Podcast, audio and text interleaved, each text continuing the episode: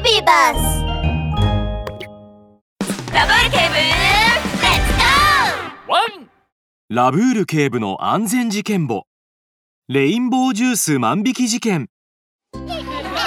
ひまわり幼稚園ではもうすぐ安全知識の授業が始まるようで子供たちはとても楽しみにしています。ラブール警部まだ来ないねいつ来るのかな？子供たちが話しているとラブール警部が教室に入ってきました。みんなこんにちは。ーこんにちは。今日もみんなに暮らしの中での安全知識についてお話をしていくよ。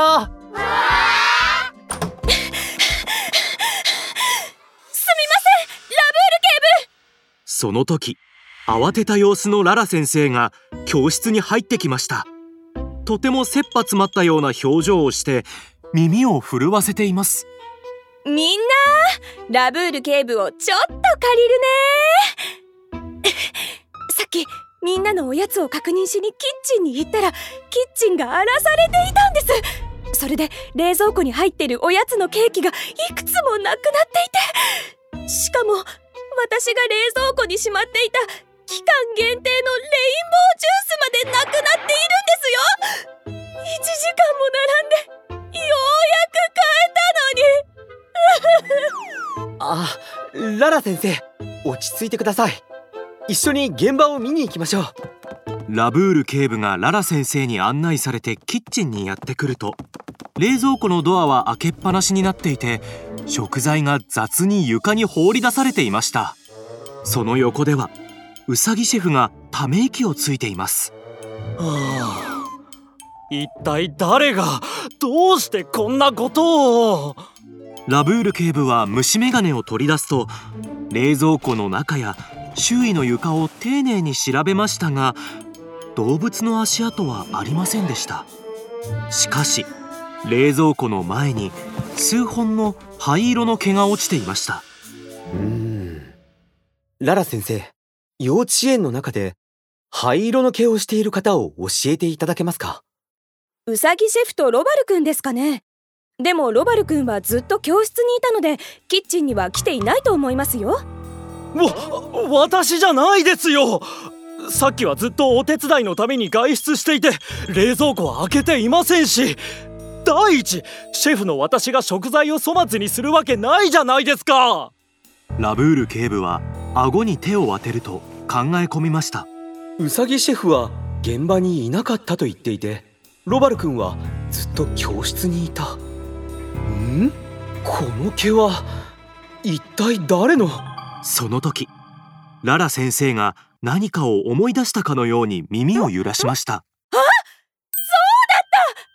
今日幼稚園に果物を届けてくれた牛さんが灰色のカツラをつけていましたよ最近抜け毛がひどいからおしゃれなカツラを買ったんですって。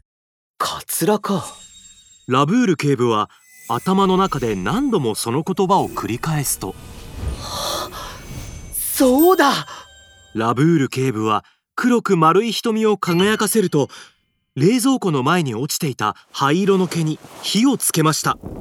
すると燃えたその毛からはツンと鼻をつくような匂いが漂ってきたのです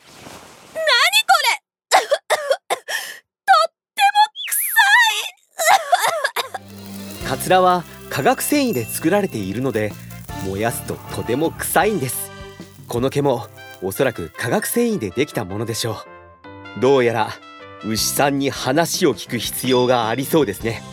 牛さんはさっき果物を届けに来たばかりだからまだそう遠くへは行っていないと思います。早く探しに行きましょう。するとキッチンの外から急に激しく咳き込むような声が聞こえてきましたラブール警部たちが窓の外を見るとそこにはなんと窓の下に隠れて苦しそうな顔で喉を押さえている牛の姿がありました。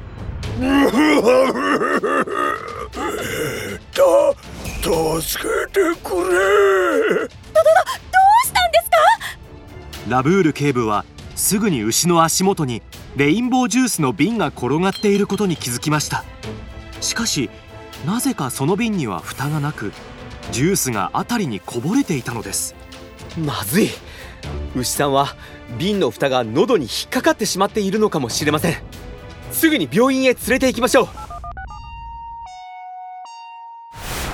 ラブール警部が牛を病院に連れて行くとお医者さんの助けもあって喉に引っかかっていたジュースの蓋はすぐに取り出せました。牛さんどうして蓋を飲み込んでしまったんですか？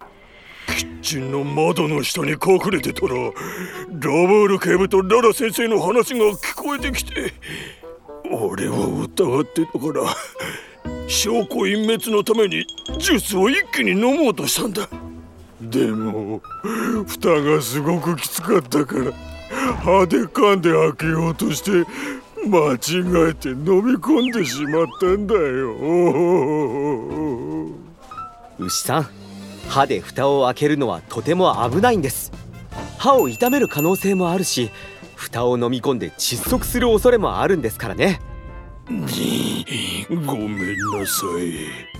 体調が回復次第署に来てもらいますからね。ミニ安全劇場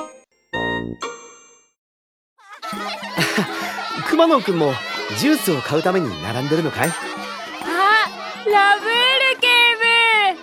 そうだよ。今日は期間限定ジュースの発売日なんだ。あ僕の番みたい。うー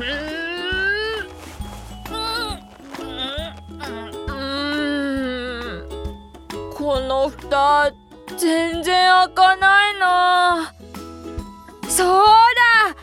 こうなったら歯で噛んで。うわストップ。ラブール警部のワンポイントアドバイス。歯で蓋を開けると歯を傷つけるかもしれないんだ。